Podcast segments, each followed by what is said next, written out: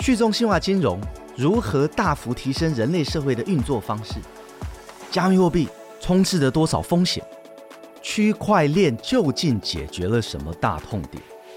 ？Web 三大西进的道路上，我们都是拓荒者、冒险者、开创者。我是 XREX 交易所的执行长 Wayne 黄耀文。It's time to go west。Web 三大西进，大家好，我是 Winston。大家好，我是悠悠。今天是我们的系列特辑《币圈 KOL 发展史》，从意见领袖到媒体，一直到网红，我们请来的第四位的嘉宾。对，那上一集呢，基本上我们其实是邀请到了区块市的创办人许明恩，然后呢，他是属于订阅制的媒体，所以也被我们定义为。就是币圈 KOL 的第二代，那第二代的第二位呢，我们是请来了大众媒体的代表。我相信在台湾，只要你有讲到 Web 三，讲到加密货币，讲到 NFT，讲到任何你可以想象跟区块链有关的人，一定会看到的媒体叫做动区动区。然后呢，我们今天邀请到的是动区动区的共同创办人罗介良 Joy。Hello，大家好，我是动区动区 Block Temple 的共同创办人，我是 Joy。Joy 会不会呃有一点点不习惯被人家采访？平常都是你们采访别人，平常都是我们问别人问题这样子。对，那呃，二零一七年十二月的时候，你和一群朋友一起创办了动区动区嘛？对对，那你现在已经其实可以说是台湾最大的区块链媒体，而且每一个月流量也都非常的大。你要不要跟我们介绍一下，现在动区动区大概是哪一些？群体，然后你们的流量如何？那你最初为什么要把它取名字叫做动区动区？我觉得动区走到现在，其实走的群体和流量其实每刻都在变了。因为 Web3 市场基本上每三个月就会有一次大洗牌、大清洗。三个月吗？对，就是都会有一件大事发生，然后有时候是会把自己革命掉的。所以对我们来说，其实我们并不是一个有固定的群体，但我们会抓的其实客群到底是谁呢？其实就是需要。区块链知识、正确的知识，或是呃更好的资讯来做投资判断，或者是技术研究，或者是纯粹你只是有兴趣，想要更了解未来下一步可以怎么的走的人。那所以其实并没有一个固定的群体，但呃 流量当然是现在也不错啊，就是每个月至少有几百万。就感谢现在这个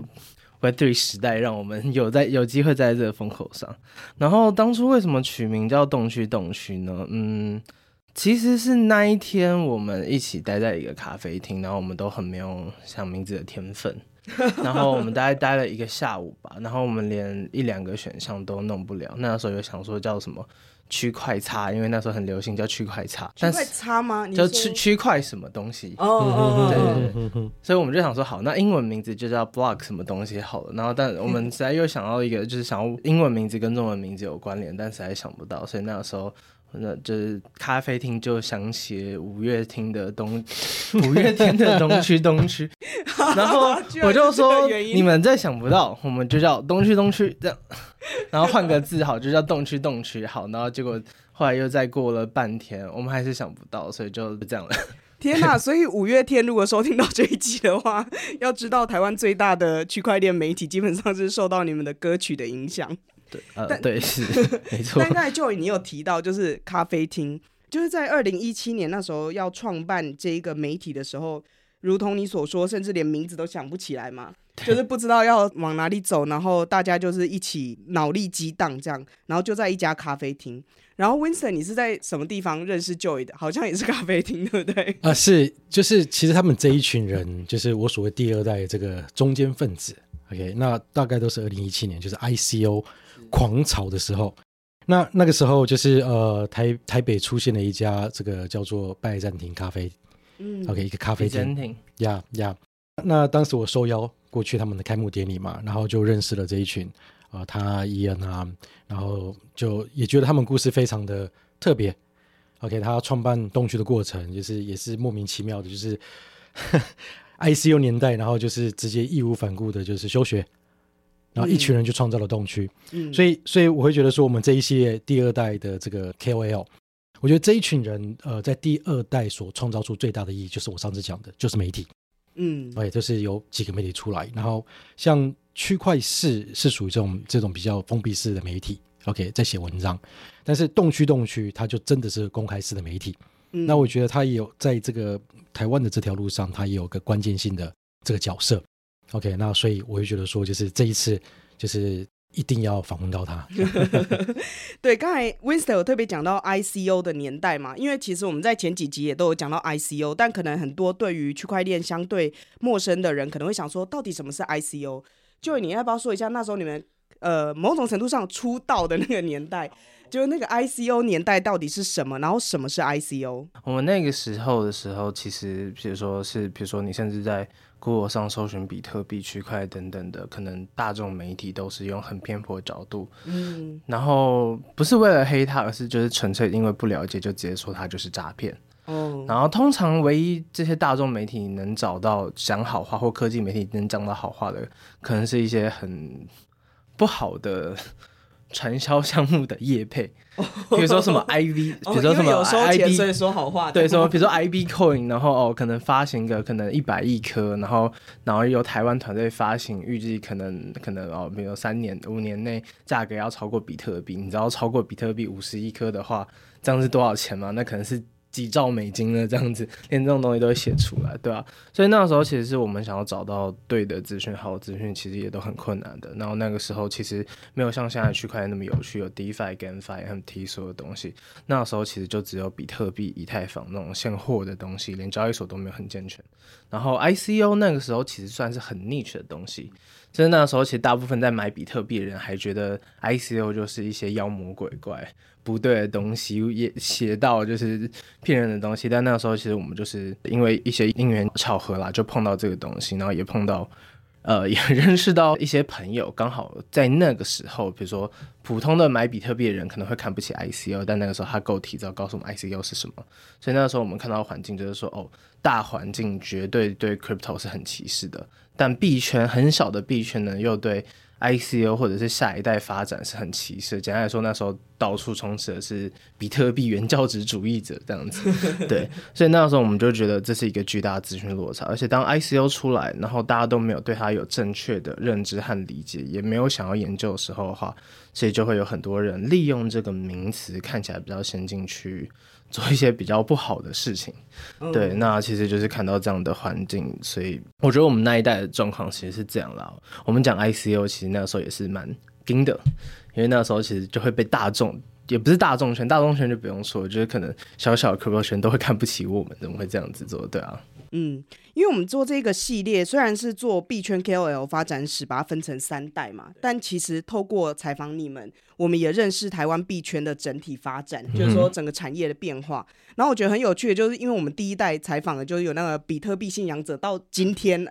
一直到今天都还在研究比特币的白皮书的人，对，然后一路走到第二代，你刚才有提到嘛，就是比特币跟以太币都已经有他们的信仰者。然后出现了一批新的项目，然后他们有做 ICO，因为其实网络时代的人或者一般人现在听过，应该就是 IPO 啦，对，就是说呃股票上市，是是，对。那在 Web 三的世界里面，ICO 你可以想很简单，就是项目它公开发行币嘛，对，然后就有不同的币，然后就像现在我们已经看到成千上万种不同的币，对，无论是有功能的币。或者是有一些像什么狗狗币啊、民营币，之前有聊过的，其实就是在二零一七年那时候突然间大量的出现，嗯，所以动区动区或者是像 Joy 的呃这一批第二代的 KOL，就是在那个时候崛起的。我觉得这边还有一个很重要的关键是说，嗯、他们不但是在那个时间崛起的一群，就是我讲的年轻人中间分子，那因为他一直也是在经营这个主流媒体，这个币圈的主流媒体，所以我觉得他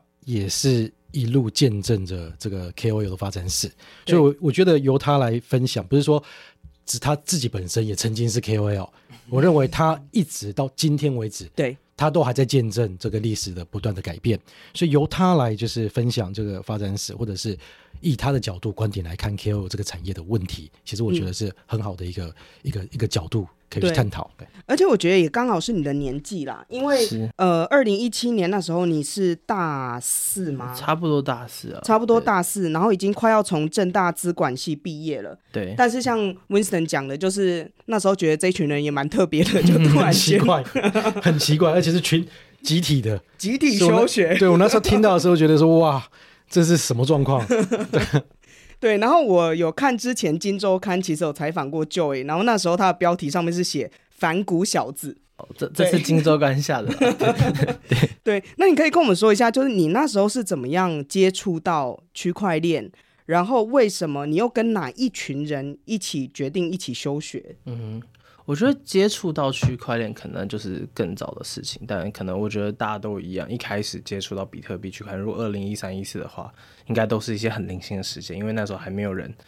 可以有组织性的告诉你百分之百证据，这些东西会是未来。对，但是我觉得关键点其实是在那时候，我们大概大三、大四的时候，那时候 ICO 出来了，但我我觉得 ICO 那时候很多人看到的时候，他可能觉得那是一个我可以快速来钱的东西。我写个白皮书要要开饮料店，我可能就直接募到好几亿，我就变现跑了这样之类。那时候很流行这种事，但那时候我们看到的可能性形是这样，就是呃，我其实从大一大二的时候就很想创业，嗯，但我知道其实，在台湾这个环境，创业最难的点是什么？其实是资金。不管你有多好的 idea、多好的技术、多好的 marketing，你没有资金，其实你永远跟其他国家都比不上。那执行以往只能从 VC 来，但 VC 基本上你除非有社会经验、有人脉，在台湾你几乎不可能融到资，因为台湾的投资者相对保守，没有像美国或者欧洲那种等等那种那么疯狂的东西。所以 ICO 有点像是把这个决定有哪些新创可以出来的权利，从 VC 手上解放给人民。虽然那时候我看到 ICO 百分之九十可能 maybe 还是诈骗，但我就是就。对，就是就对，但但它带来了一个过去可能一百年都没有的被资本家掌控的这个可能性，所以那时候其实看到这个东西，我们就很有兴趣想要创业嘛。然后再来就是，我觉得呃，为什么会创业，为什么会聚集在一起？我觉得其实跟我们这些人的枢纽有关。其实我们虽然都在正大，但不是正大某一个系，其实都是分散各系。那其中一个纽带，其实是我们都是正大热舞社的。然后我们都是属于正大热舞社的学渣们，难 难怪动区动区。对，我觉得还蛮适合你们的，就是 Block Temple 嘛。对，就是谁会那么看板一个这种东西来当名字？对，因为那时候刚好我们是热舞社，就觉得嗯，好像听起来有点关联这样子，对啊，对啊，所以我们差不多其实都是在学校。但我觉得我们学渣不是因为我们很努力，但学不好变学渣。我们其实反而是觉得高中国中永远都是哦，可能班排第一呀，全校第一啊。但是比如说这样。生活没有意义，所以大学的时候，我觉得属于那种就是逃课不读书，去追求自己想要做什么的 那这一群人。那大三、大四那时候，其实我觉得台湾环境也走到一个年轻人的极限了，因为那时候房地产也到极限呐，然后年轻人的薪水又低，那时候不像现在有 AI 的趋势、区块链的趋势，所有的东西，所以整个社会我觉得其实没有在创新的，对吧、啊？甚至那时候全世界都进入到 mobile 时代，但台湾新创界流行的都还是电商。一个 再往前十年的东西，所以那时候其实就觉得，我不管那个时候直接走去，比如说普通的 Web Two 的新创界，或者是我去工作的话，我觉得其实，在台湾好像都没有什么未来。那。刚好我们这一群就有一群很反哺的东西，我们就看到 ICO 这个东西，看到区块链这趋势，那时候我们就开始常常在咖啡厅聊天啊，疯狂研究，就觉得哦，这东西一定是未来，那可能就是我们要赌的东西，而且它至少那时候我们唯一抓到的点是这样，这个东西有可能变成是可能 maybe 这三百年来的一个关键的变化点、关键点时间。我如果再晚个两年，再工作一段时间，等有钱之后有人脉之后再创业的话。我也会错过那个时间，对吧？所以那时候其实是因为这样子，然后所以聚集在一起。那为什么只有这一群比较疯的人聚集在一起呢？因为这个决定听起来都不太怎么靠谱嘛，因为好像没有什么逻辑。对对，但跟我们想要追求的 match，所以那时候能接受的人也是一些比较讨厌原本的传统社会先知，或者是甚至比如说从小升学考试啊，到大大学，大学之后还是在控制你，你要选。科系相关的工作都非常讨厌这种被人设定好的人生的这群人，那就是我们一起创造出来，那就是创办动区动区这样子。嗯，可是为什么会选择创造媒体、经营媒体？就是 ICO，你可以去做参与项目啊，甚至可以发起自己的项目啊。那为什么就是是选择媒体这一块呢？必须老实说啊，我们自己其实也都有尝试过，比如说包括写过一个什么呃，可能 gaming coin 就是那种比如说电竞的白皮书啊，乱七八糟，我们都有试过这种玩法了。但后来其实我们是做一个更深的剖析来看这个东西。第一个，那时候因为百分之九十九的 ICO 是诈骗，这个东西虽然一开始前期看起来没事，在半年内一定出事的。简单来说，这个趋势一定会结束。那我们去冲这个东西到底有什么意义？对，那第二个点就是说，好，那为什么要做媒体？因为那时候我觉得其中一个很大的问题是因为我在台湾出发。如果我今天如果我身在美国或其他地方，或者是我已经工作好几年，有一些海外人脉或 VC 人脉的话，我肯定会创个交易所啊或什么之类的，因为那时候有这个机会点。但问题就是说那个时候都没有，所以我们就剖析一下说，好，那如果在这样的情况下，台湾的情况下，台湾那个时候甚至连主流媒体都没有办法好好理解区块链或比特币是什么。所以像那种办活动叫主流媒体来，他们会跟我说：“哦，我不知道这是属于金融线还是科技线，say no 这样子。”现在基本上不可能有这种事发生。嗯、但我那时候被基本上台湾百分之八十的科技媒体和主流媒体拒绝过，就是因为后来派社会线的来，没有，因为是诈骗。对对啊，对啊，对啊，所以所以就是那个时候就觉得，就是任何东西发展，现在这个资讯时资讯时代，其实都是从资讯开始的。嗯、那媒体那个时候其实就是资讯。你先有资讯的话，你才可以改变这一个产业，这个产业才有孵化空间，才有 VC 愿意进来投等等的情况下。我们才有机会在那边好好的创业，所以那时候有点像是我要先帮大家设定环境的感觉。发现现在大最大的内驱是是媒体，那我们就来做资讯的载体，做媒体这样子。嗯，那套用刚才 Joy 自己说的话，就是简单来说，台湾目前最大的加密货币或区块链相关的媒体是由正大学渣们 共同创办的。也不止哦，曾经就是亚洲最大的这个这个峰会区块链峰会也是他们办的。嗯对，一直到现在都还就是即将要办第四届了嘛。对啊，对啊。但是呃，很有趣的事情是，刚才就有提到，如果你有比较多的资本，嗯、或者是你已经拥有足够的人脉，你或许会做项目或者做交易所。我很好奇，就是因为 Winston，你是在二零一三年的时候就已经踏入这个呃领域，然后你也创办了台湾算是前几家就是比特币的交易所嘛。那时候你也是选择了这一条路线，然后你说你在拜占庭咖啡的时候遇到了这一群人，他们说他们要创办呃动区动区这样子的媒体。你当时第一次听到这个想法的时候，你是觉得怎么样？兴奋的，兴奋，非常兴奋，就是、嗯、哦，其实惊讶吧，就没有想说疯子。拜占庭咖啡本身就是一个蛮有趣的一个一个案子，对对，对，它就是反正就是咖啡厅，然后一切都是以这个区块链、比特币这个为主题。然后两层楼嘛，第一层楼就是咖啡厅，第二层楼就是它做上比较像活动空间，对，活动空间，而且真的都还不错。那突然间就是这个产业冒出了一群我不认识的人，我是真的完全不认识这些人，就怎么会横空出世？OK，可是每一个人逻辑都不错，嗯，我那时候第一印象就是每一个人逻辑真的不错。然后再就是，嗯，就像那个时候第一代的这个 KOL 也被折磨到累了。嗯，已经没有朝气的，不阳光了，你知道？所以当时我看到就是这一群人的崛起，OK，那是非常有朝气的，新鲜的肝来了，那真的真的完全完全 对。然后就是呃很有创意的，然后很有报复性的，在很热衷于社群。我记得那时候，其实那时候还没有，我还不知道动区动区，还不知道，哎，那时候动区动区还没开始吧？那个时候刚开始两三个月了，OK，对 对对。那他们很热衷的来讲，就是社群，社群，社群。OK，所以那一群人就是哦六七个哦，就让我觉得说哇，那中间分子这个字也是他们讲的。他说我们就是币圈的中间分子。哇，那现在应该二十一岁哦，现在也是 应该不是我，现在是老人老人家。我会讲应该会是叛乱分子啊。对，对，对，对，对，所以所以那个时候是兴奋的，就是看到这群人就是兴奋的，然后接着就看他们其实各个发展都也都还不错。嗯，OK，所以我觉得这个第二代这一群人到今天，如果我们回顾下去，哎，他们成功率也还算是高。也都还算是高，也都还在，对，大部分的、啊，大部分也都还在，对啊。嗯，刚才 Winston 有提到，就是你们其实，在社群上面算是非常活跃的，然后一直到今天，其实动区动区的品牌的 tagline 都还是由社群而生的区块链媒体。为什么会有这个 tagline？什么叫做由社群而生啊？我觉得，呃，应该说，如果要抓这一句话的深究含义，应该是其实社群的相对是什么？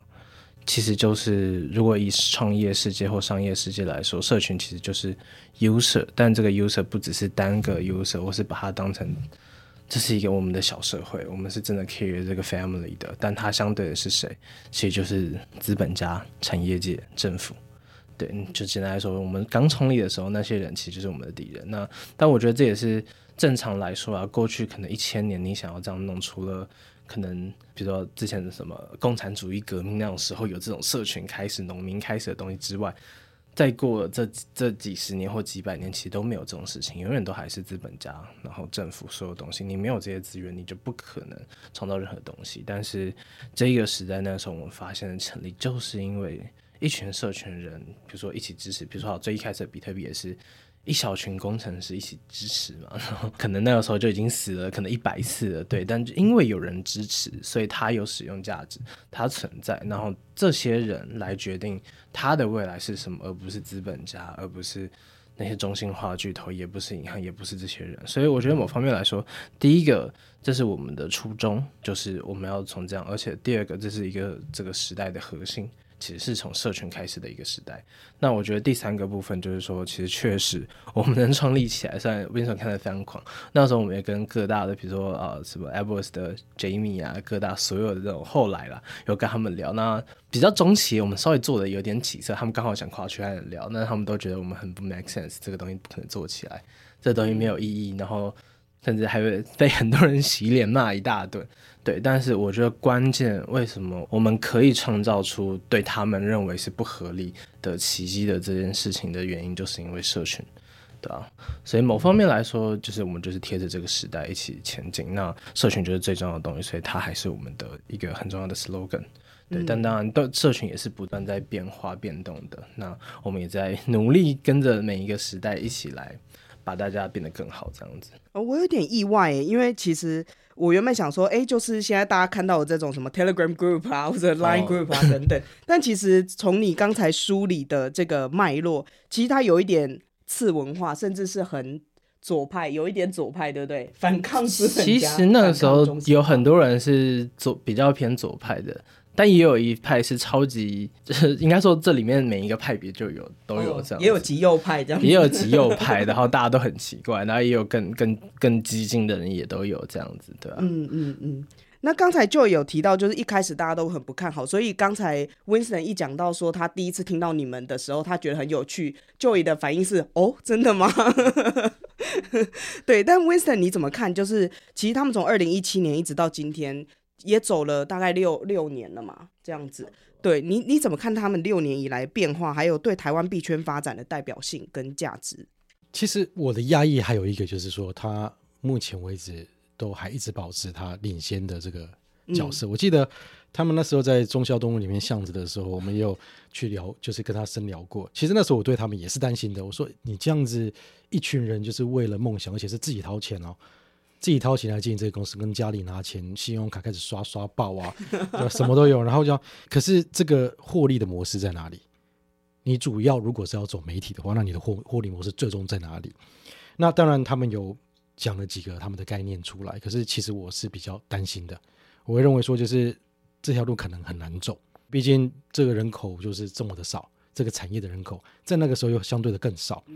那要怎么样能够养得起一家媒体？那七个人就现在可以不用领薪水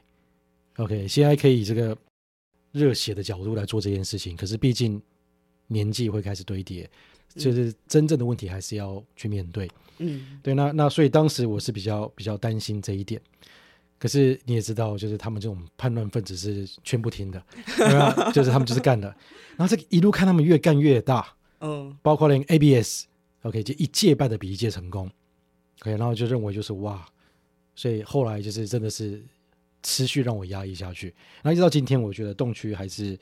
嗯，如果说去怪事它是呃比较稍微有一点概念的人才听得懂的，我觉得动区是大家都看得懂的媒体，嗯，所以我会认为说，就是台湾在嗯这个尤其是新手要进入的牛市，要进入大量的这个新手进入进入进来，我觉得其实动区应该是他们最容易的起手式，嗯，对，所以我觉得动区在在台湾的历史上面应该。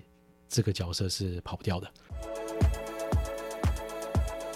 休息一下，马上回来。Web 三大西进是由 XRX 交易所与数位时代旗下的 Web Three Plus 平台联名推出的 Podcast，每两周推出新内容，由 XRX 的两位共同创办人 Wayne 黄耀文与 Winston 萧慧宗，以及执行长办公室资深总监 Yoyo 游芷薇轮流搭档。与各方嘉宾切磋交流，深入解析 Web 三的最新动态。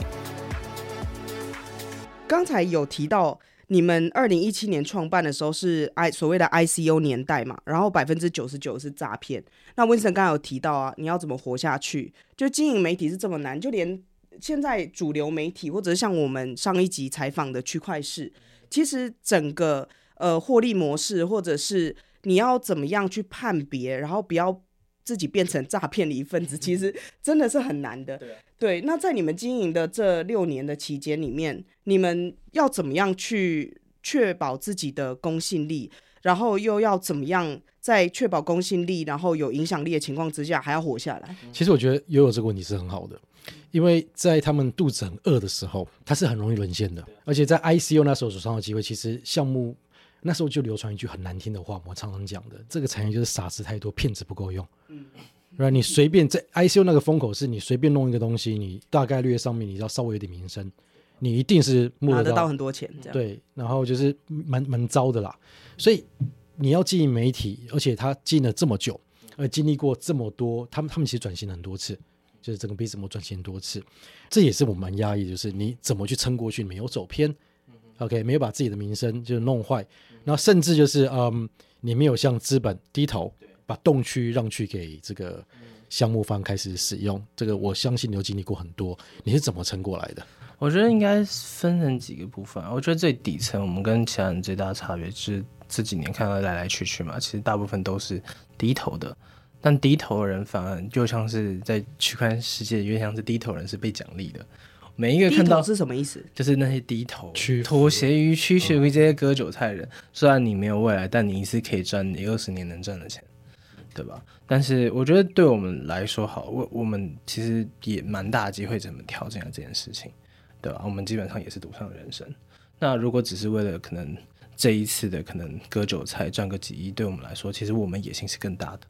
嗯，对，然后我们也想要这个东西是长久的。那简单来说呢，要选择短期获利让自己活下来呢，那这东西从来都不在我们选项。所以其实老实说，大家可能会觉得说很艰难拒绝等等。我看到很多人很艰难在拒绝挣扎，但大部分放弃。但我们其实没有犹豫了，对吧？因为我们一开始设定我们要玩这个东西，就是要玩一个大的、能改变世界、能改变人生的事情。对，所以简单来说，你说。为了比如说哦，有人塞给我可能一亿元，然后让我去比如说帮忙他发割韭菜的东西，然后我会拒绝，对，因为这不在我考量范围内。因为对我应该说，我觉得早期比较年轻的时候，我觉得钱只是一个活下去的东西，对我并没有想要赚钱，对。现在再拿个一亿给你。现在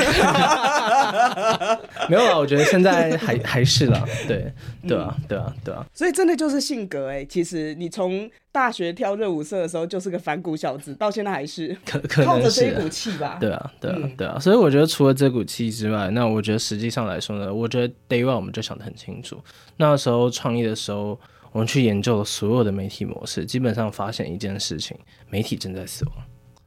这三十年内，门一体正在失去影响力，正在死亡，正在向前低头，甚至这个低头是有未来的低头啊，没有，其实他们正在被。其他 Web 2平台整个完全停止，所以那时候我们就很清楚，纯粹走普通的媒体模式是没救的。所以那时候有两条路，一种就是那我走一个特别非常经济，我们也不知道是什么的路；一条是哦，比如说我们像区块势一样，我们走订阅制。那时候我其实蛮羡慕他的，因为他走订订阅制的时候，他就可以马上获取到一大批死忠粉，而且每一个月可以过得蛮不错的。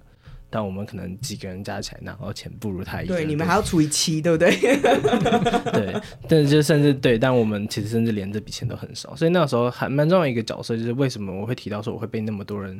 打脸，那些资本们、前辈们、公关公司们等等打脸的原因，就是因为那时候我就觉得你要什么商业模式，一定要配合的你的市场是什么。那去看那个市场很明显，ICO 这东西就不 work，它可能需要再经过两三代甚至五代的革命。后来现在也验证了，确实这样子，来才会有未来的。所以那时候我一开始就设定好，说我们每三个月就要重新换一次商业模式，换一个商业模式。每三个月哦。对，所以那时候的理论，所以我们曾经考过很多种，就是 就是各种类型的商业模式啦，对啊。所以其实那个时候，我觉得关键会活下来的点在于说，我们一开始就非常清楚这件事。但当这件事我去请教大家的时候，大家就听说哦，你要做一个创业，你听他就会觉得你是不是连商业模式都没有想好。然后到处换来换去，犹豫不定等等的，你一定没救啊！然后你们一定活不过三个月啊之类的。你活过这三个月，下个三个月你也活不过去啊之类的。但后来证明说，嗯，确实市场真的变动那么大。有些时候，如果我们没有及时换掉那个不对的商业模式的时候，其实就很难活过来。就像比如说，好，最近去年发生最大的事就是三月来三四月来一次 Luna 嘛，然后。大概十月、十一月来一次 FTS 嘛，中间还有很多小雷之类的。这种情况下，如果你坚持的是你牛市的姿势，没有快速转换到熊市状态的商业模式，其实你是活不下去的，对、嗯、所以，其实我觉得我们能活下来，关键点是因为我们一开始就想非常清楚，而且我们也跟大家聊过。那其实我觉得有一点比较坏的方式是这样，那时候我就会故意去挑一些。很德高望重、很有经验，然后在产业很有影响力的前辈去请教他的意见。那但我觉得我会把他认定为他可能是在 Web Two 的世界里面的这种思维的人。那我就会验证一个想法的时候，我就会去找他们请教。只要他们把我骂爆好，那就你就会用，很有可能是对的。对，就是我我们有时候会有这种神奇的筛选机制啦。对，那当然现在就是公司比较大了，然后这个产业已经慢慢往稳定化走了，就不需要。做那么激进的事，这样子，嗯，对，对。那之后你怎么看 KOL 的发展？你觉得过去的 KOL 跟未来的 KOL，就是你看到了它的改变，或者是它的趋势，或者是这个产业？因为，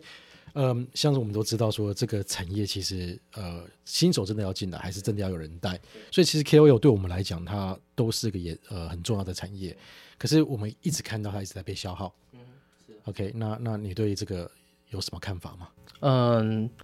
我先说啊，我觉得以前 KOL 确实就是大家都怀念以前比较美好的时光嘛，就大家是比较单纯，是真的以专业性为主的。应该说还永远都有两类，一类是这样，一类就是割韭菜的人。那时候割韭菜的 C 副们也比较朴素一点。他可能就是会偷我们一些我们的文章的内容改一改，说我写的我很专业，你们来听我投资什么之类的，很暴力，然后最后就会用很暴力的方法直接弄。所以这两条路其实是这个时候并行的。但我觉得慢慢走到现代，我觉得先以去年的牛市的时候来说好了，其实那个时候我觉得最大的变化从就是 KOL 从本来的真正我觉得他们只是意见领袖、社群主的角度，我觉得慢慢偏向网红化。什么叫网红化？其实就是他懂什么内容不太重要，他们知道什么东西不太重要，只要你能拿到流量，你就是 something。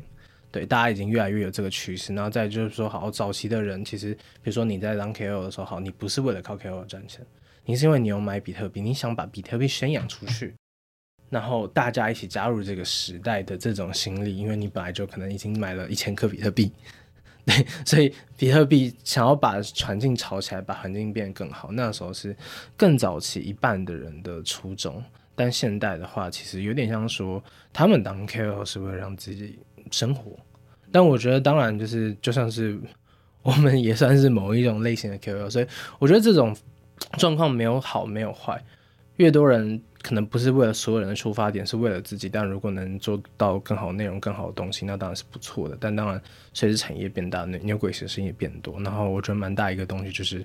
诈骗型的 这种的手法也变好了。以前那种媳妇是你进去，你一看一眼就看就知道他就是诈诈骗。这像有些现在也可以埋得很深，对啊，就是比如说埋到产业里面，这也可以。因为台湾并不是那么真的那么法治的地方。在产业界啊，老实说，对啊，所以我觉得这这也是某方面来说，就是 KOL 的的的趋势。但我觉得下一代如果 KOL 有变化的话，我觉得主要不是因为币圈的变化，我觉得其实是传统世界变化。像传统世界的 KOL 以前的意见领袖，跟现在抖音啊、小红书啊。然后 YT 也在做短影片的时代拉起来之后的话，我觉得 KOL 应该还会有一个很大的变动。但我们习惯就是这样，我们知道有哪一哪哪个大变动，但我们不预测到底变动的结果是什么。那我们就只是在想一下，好，那我们怎么应对一下这个时代？对啊。我觉得刚才 Joey 讲到一个很有趣的，就是我们之前采访的几位 KOL，然后一直到采访你，就是第二代。你刚才有讲到一个，我觉得蛮有感触的，就是第一代他们基本上很偏研究员，在讲一些没有人听得懂的话，可是很重要。然后他们会去做非常基础的这种研究，然后会对人类或者为这个科技的后续发展带来很大的影响力。不以利益为基础，对。然后它是很有机的。对，可是第二代像你这边，其实做了一件很重要的事情，也获得很多的肯定，就是教育，就是这些资讯要能够被传递，无论是像区块势那样子的订阅型媒体，还是像动区动区这样子的大众媒体，最重要就是你要能够懂，而且要能够告诉别人，然后别人可以吸收。然后你有提到，就是第三代的网红，或者是之后。的 KOL 的发展，其实流量就很重要，使用的平台就很重要，它完全就是很个人的、很自媒体的。所以我觉得这个呃整个发展的变化对我来说，其实是真的非常有趣的。但是不只是这样，其实我觉得三代的这个 KOL 其实都有互动。嗯哼。像是动区动区的 CTO，基本上是我们的，对我们采访的第一代的陈博文，他他也是大前辈的。对，然后呢，现在我们看到动区动区其实也会跟 KOL 合作，是对。那你呃作为一个大众媒体，呃你怎么看？要怎么样跟这些 KOL 合作，甚至是形成一个比较健康的生态系？我觉得我们第一个比较难的点就是，其实 KOL 一直来来去去，然后也蛮常发生，几率应该高达五十趴，有时候。有些 KOL 可能一开始很穷的时候很有底气，但如果你马上遇到某一个 moment，哎、你这样子也可以赚很多钱，还是你要 credit，然后他可能搞不好就选择很多钱，这个东西其实占很蛮大的大多数的。所以第一个我们当然会筛选来辨别到底他是一个值不值得长期合作下去的人。然后第二个点，我们现在玩法可能比较，我觉得 KOL 流量这些东西，媒体这些部分，可能其实我觉得。倒不是我们现在研究怎么跟他合作的重点，但当然我们还是会想要像 Byzantine 一样，就把大家聚集在一起。但我觉得除此之外，我们更有兴趣的点是，现在这一代 KOL 虽然比如说，我觉得说像早期我们以教育是真的是帮大家，但现在很多 KOL 不是 KOL，就是很多 C 父们的用教育也是很会用教育手法来拉这些东西，假教育真诈骗，对对 对，真韭菜。对，而且他们已经到了非常的，已经可以非常的这种。非常漂亮的，非常、嗯、非常纯熟的。对，普通人已经完全看不出来他是 CF 的那种方式。所以简单来说，这也是一个，就是看你是属于哪一种 KOL。你真的想做点事，你不是为了歌的话，你其实会很没有优势。但通常这种 KOL 其实也有一个有趣的点是，他们可能进来的话，他们自己都有带一些有趣的、有趣的想法、有趣的技能。有一些专业的地方，但这可能就跟每个人不一样。但比如说，我们可能就会更想要跟探讨说，哎，那你这些东西的话，配上比如说洞穴的资源、洞穴流量，我们可以玩出什么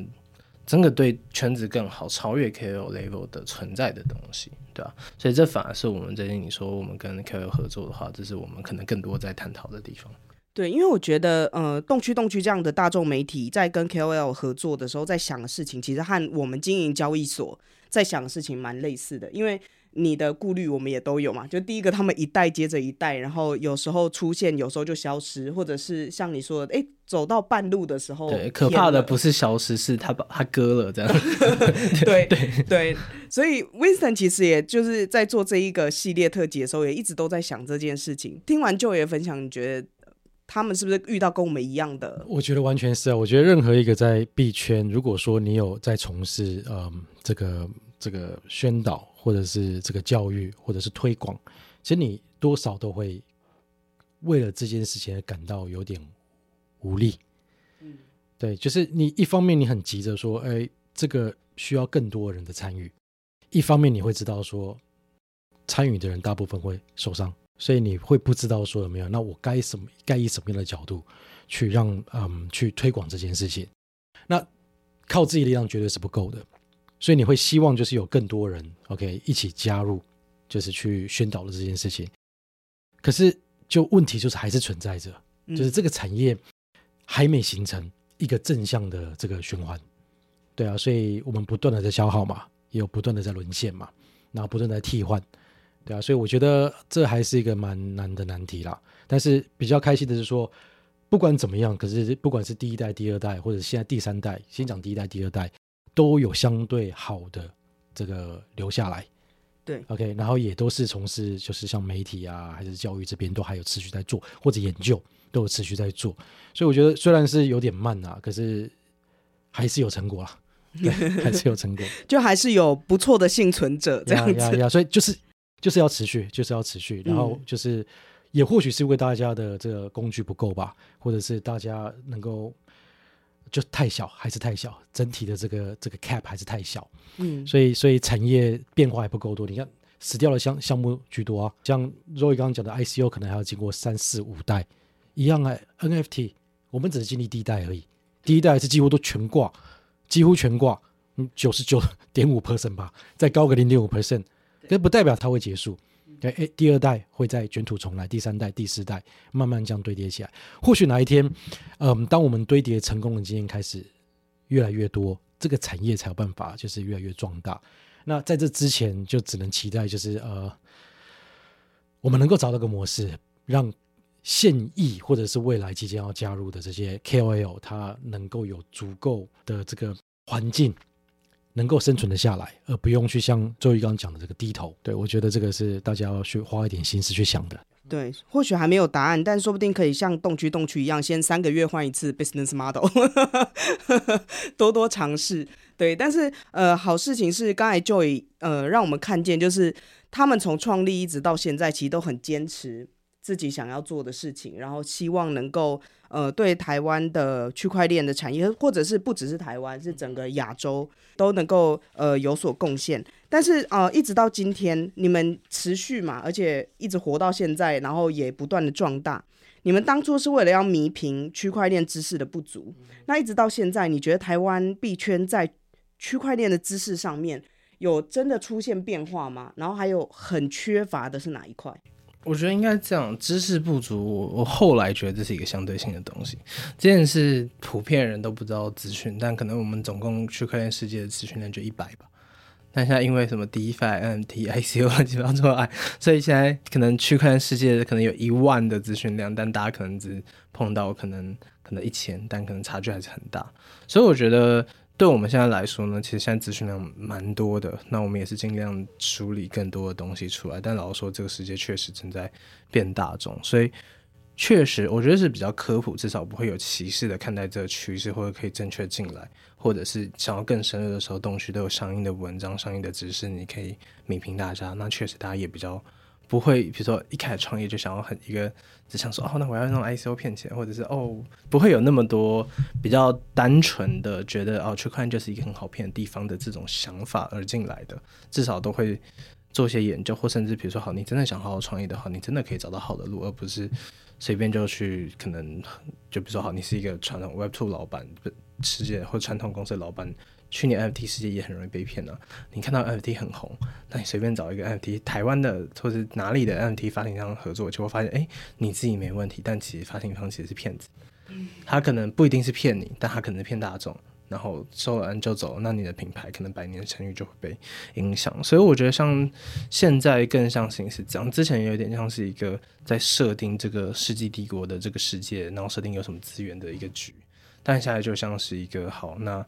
这些东西都有了，那资讯我不会说都很足，但至少基础的，大家如何进入这个世界的玩法，能正确认知到，甚至找到更深的东西，这些我们都可以提供，也确实看起来有这个成效了，对啊，那所以我觉得以现在来说呢，可能缺乏的更多会是说，大家如何在这一个领域上找到自己想要的东西，对的资讯，然后，然后，但当然，比如说好，我觉得说，像比如说其中一方的竞争对手，我觉得说好，就是。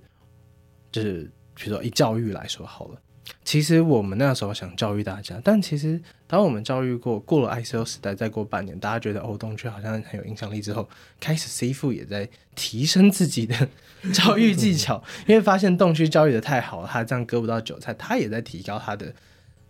教育的包装技巧等等的，所以现在这边也是百花齐放的东西。所以简单来说呢，我要怎么在教育到更好呢？就是嗯，对，确实他可能也会提供最棒的基础教育给大家了，只是他可能后面的终点是歌，但我们不是歌，我们是让你更好。但这种东西对于一个新进者来说，这是无法。辨认出来的。那我觉得某方面来说，现在的资讯的部分的话，我觉得现在更大的难题会这里，或者是像是不管你是合作方，你想进区块链，或者是你是 KOL，你刚进来的话，那你确定你有办法知道台湾产业内部的实际状况，不合作到就是其实跟你的初衷不一样的地方吗？那这其实是很难的。但我觉得这个东西。呃，也不一定是我们要解决完所有完全环境的问题啦，因为这就是传统世界就是这样这样，对吧？搞不好这就是一个混乱的平衡，就达到这里这样子。嗯，但是呃，从你刚才讲的，我们原本都以为媒体是跟媒体竞争，结果媒体是在跟诈骗竞争。你要先去比，就是大家可不可以分辨你不是诈骗，他是诈骗？对啊，应该说，我觉得媒体跟媒体竞争，我觉得这倒没什么，因为你说媒体跟媒体竞争，像最近数位时代也想要跨进来，我要处于无限的公司，传统媒体也想跨进来啊，然后其他国家也想跨进来，永远都有这些东西。他老说。媒体其实本来就不是一个让大家分利的蛋糕啊，嗯、所以不会有什么真的很严重的什么排挤线或干嘛等等的。就是如果大家一起把资讯给的更好的话，那那更好，对啊。但是媒体这个商业模式也也就那样嘛。如果你只做媒体的话，他们这样跨进来只是看到媒体蛋糕做媒体，他们一定想要做的是媒体的商业模式，那就代表说你不会太有钱，你也没有办法请太多人，所以你也不会太强大。所以其实老实说，真的可怕其实是那些。带有目的，然后真的可能你投入可能正常媒体一百倍资源的这种公司，因为它的目的不是媒体存续，而是可能吸走流量来做下一个他们的大局的这种事情，对啊，所以其实你说，如果真的以竞争强度来说，哦，每一代如果有人想这样做的话，它的资金量可能就是传统媒体的十倍到一百倍，那我才说哦，他们才可能会是一个可怕的地方，因为。对我来说，它影响到我的生存。它影响到的点不是把现在的东西赚走，而是说，好，如果你真的搞一个大诈骗，好，如果台湾还可以再承受第二次的 FTS 吗？可能就没有了。再承受一次的话，政府大众就会回到二零一七年那种状况，觉得去看就是诈骗。因为 实际来看呢，连最大的都都死了，对吧？那大家的钱都伤完的话，那其实这个产业就没了，因为这个产业也没钱了，也没有发展机会了，对吧？所以其实我觉得这才是。对我们来说，我说竞争的点在于说，你会把我未来搞没了，那才是竞争。所以对我们来说，某方面来说，CF 你想就是那种 CF 想赚自己的钱，那看你怎么赚了。但如果你想要伤害到我们的社群，这个台湾的市场的话，那我们可能就会阻止。对，因为除了不想看到大家被骗，想要为大家好之外的话，我觉得这个东西在我们于私的话，这是我们公司的未来，对吧？你你这样一路走了，你灰心过吗？有想要放弃过吗？有想要放弃过吗？嗯，不要跟我讲都没有这么厉害。我觉得我们比较像是一个赌上人生的心态来做这件事情，对啊，这意味着其实放弃的话，机会成本是极高的。因为老实说，我们并不是那种，应该说我们的认真程度其实不像那种哦，比如说。我今天只是下一个哦，中年的时候，我下一个很大的决心。我原本在产原本的产业做得很不错，我要不要进入区块链产业？不是的，我们一开始就是 all in 的心态，所以其实对我们来说，放弃从来都不是一个这样的选项，所以没有回头路。对，但是我觉得某方面另外一部分来说，是因为我们面对方放弃或者这种情况的。心态是更好的，就是比如说好，就像我说，每三个月换一次商业模式，对大家来说换每换一次都是放弃一次公司，但对我们来说本来就不是，我们本来就知道它变化量很大，所以本来就做好决定变化。可是当你看到这个产业，这样二零一七年到现在六年，六年你看到的是让人灰心的居多，这丝毫没有动摇，就是你们团队是不是 要考虑就是转换，就是或者是放弃？我因为你们还很年轻啊。嗯尤其那个时候更年轻，就是嗯，居然到今天还是很年轻啊，还是有很多选择的机会。为什么会觉得说，嗯，就是我没有那个放弃的资格或者放弃的机会？我觉得这也是可能不同年代人的想法其实不太一样了。对我们来说，我们看到就是可能百年的区块链的或是 Web Three 的革命的这个机会，但这个关键点可能就只有这两三两三年，这三四年。对，所以对我们来说呢，你说有时间再放弃再。换一个东西，或再累积十年有钱来弄嘛？那是下一局的事，不关我的事。所以你觉得说，这个是属于这个时代的机会，然后你们抓住了就不想要放弃，你们人还是你们是非常相信他。对，应该说我们会想办法抓住这机会，还不算我们抓住，因为我觉得某方面来说，它会不会实现真的变好呢？其实也需要所有人的努力，这是一个大家一起定义的时代，所以并不是说今天有一个机会，某一个人定出来了，那我们跟上，不是的，这个时代是我们一起创造的。所以某方面来说，假设这一个机会不会是一个百面大吉的机会的话，那我们就要参与一起把它改变成这样的东西。其实每一个最早期接受比特币的也是这样的一份子，对吧？就是就像是一颗种子，那这些东西种下来的话，哦，可能台湾现在区块链产业出现了，不然台湾可能是零的。对吧？嗯，你你刚才在分享的时候，其实有一直强调一件事情，就是你的野心是大过于这些的。你的野心到底是？我觉得没有啊，我觉得这也不能叫野心啊，就是就是目标啊，对人生的追求到底是什么嘛？对对啊，对我来说，应该说我追求其实是一个极极致的自由，但我们活在是一个资本主义的世界。所以，比如说，为什么我有时候就是完全不考虑？比如说，有人说啊，他给你几亿，让你动去割掉，我不要。为什么？因为我觉得，嗯，几亿，你真的，比如说回到我那个时候刚创立的时候，问题后，这几亿你在台北能干嘛？就说哦，你买一个舒服任性的大房子在市中心就没了。如果家人生病或干嘛等等的话，你还是不自由。对我来说，这这是不自由。那我觉得像什么伊隆马斯克或那种超级富豪那种，就是过得很自由。对，我想要的是那种自由，比如说哦，我今天想要任性，想要干嘛就干嘛，或者是比如说好，我今天就觉得，比如说哦，某一个偏远地方的儿童很可怜，我可以飞过去那边，直接把他们盖一座城。对，这种自由是我追求的比较极致的自由，所以当然换换句话说，算害我现在有点不自由的点，就是我必须要先把这个东西弄完。那我也很知道这个东西承载的方式，就是我那小时候就很清楚，我不想要过台湾大部分他设定好的那一些生活，对啊，所以我追求的是这样的东西。所以对我来说呢，就是你这些东西不会动摇我。那如果你说，哦，比如说，真的有人不是拿可能那种 C 付的那种小价钱来想要买买我们，或者是可能 maybe 是真的大价钱，可能几十亿台币、几百亿台币，好，那我会动摇吗？不会，因为最后另外一个问题，好，如果我真的这样干了，那呃，我的 reputation 或者是我能做的事情，或者是我的 connection 可能会失去，因为我看过太多这样子不见的人。那失去的话，这样你真的是自由吗？你其实，在全世界躲躲藏藏，你只是有钱而已。它只是物质上的自由，但是你的行动所有东西都不自由，所以这也不是我要的。所以某方面来说呢，钱这件事就不会影响到我想做什么东西。对，但我追求可能是很更大的东西。那比如说像这自由，富爸爸也说了怎么做嘛。那比如说包括说你不不一定只是赚一大笔钱，你可以做法是稳定现金流。那另外一个追求就是我其实想要看到这个世界改变。对啊，因为我永远记得，就是我们大三、大四那个台湾的那个时代，其实是非常绝望的。台湾连 FinTech 都是 非常的不好，像什么 Cherry Pay，好，你终于做一个外国正确的金融创新，其实也没有真的到多创新，就是外国也都做过的，还没有到破坏式的程度，但它就被关了。台湾是这样的地方，所以我想改变这件事，在某方面来说，这件事也正在实现中，所以这不只是钱，还有使命这些东西。刚好我现在有一点 power。我们可以来把，比如说今天的台湾产业再改变，把它再更提升，或者是甚至把台湾的优秀的人才、优秀的团队带到全世界。我们现在是有这些 connection，有这些资源，也认识这些资本，甚至我们自己也有资本，我们是有办法实现这件事情的。所以对我来说，这件事其实就是一个 ing 的事情。就是简单来说呢，就是我为什么要妥协，换到一个，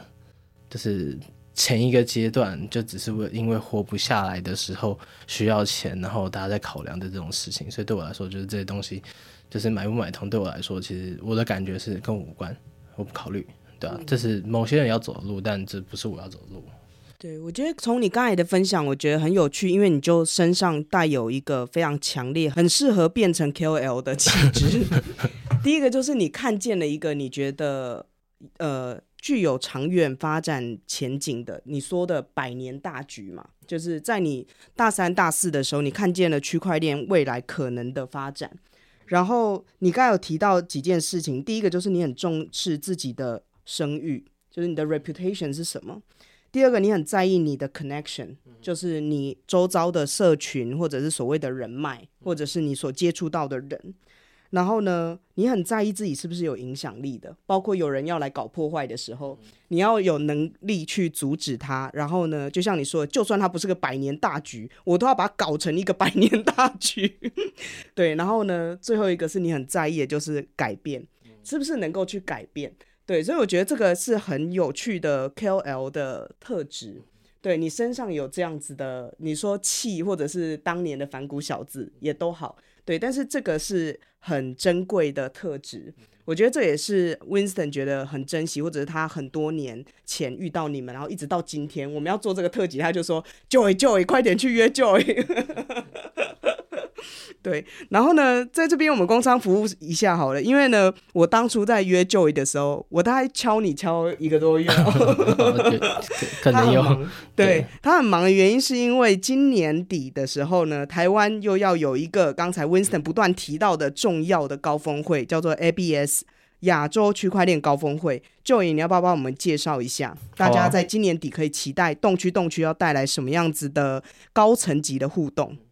亚洲区块链高峰会就是 Asia Blockchain Summit 就是 ABS 嘛，其实就是历年来算是台湾最大的活动。其实，呃，但当然这因为疫情又暂停过一小阵子，对啊。但那个时候，其实在亚洲已经算是前三大的 Crypto Conference。像比如说 CZ 两次来台湾公开出席，也是因为这个东西。那比如说像二零二零年的规模，其实就已经超过一万人了。然后这一万人呢，其实还有包括说所有 Crypto 当时最，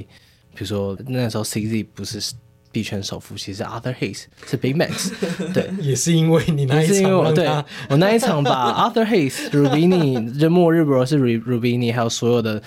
Crypto Tier One 全部都带回带来台湾的时候，一起 D 公开 debate。本来 C D 前面是说必然是绝对不做期货的，然后看到 Arthur Hayes 那么有钱，他后来他过一个礼拜之后就宣布。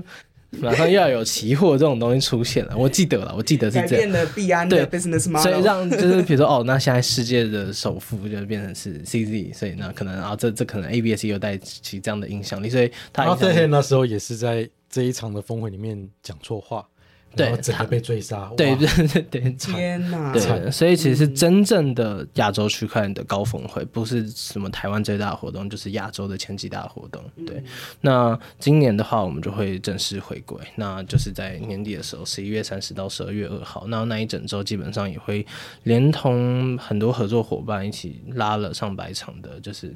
呃，会有一个台湾区块链周这样子，上百场的 side event。那当然所有。很很厉害的 Crypto Tier One Speaker，或者是比如说真的，呃，比如说传奇性、世界传奇的，不管是股市或投资界的这些样讲者，之后也会马上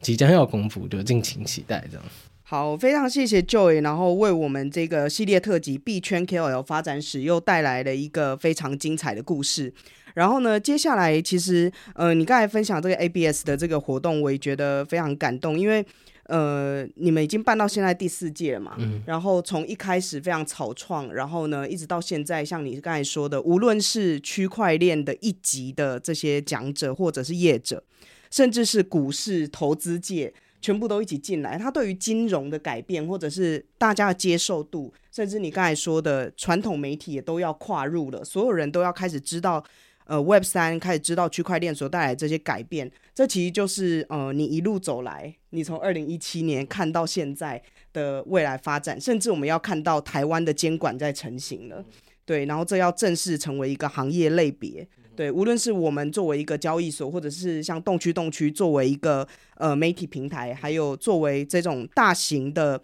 呃会议的组织者，其实它都是非常令人期待的未来。希望我们可以看到 Joey 说的百年大计、百年大局。对，那我们今天特别谢谢 Joey，也非常谢谢 Winston，谢谢，谢谢 Joey。谢谢您收听 Web 三大西进。如果您喜欢我们的内容，欢迎追踪 XREX Telegram、Instagram 以及 Facebook 中文社群，连结都在节目下方资讯。也欢迎追踪和订阅 Web 三大西进 Podcast，不要错过任何精彩的对话。我们下集再见。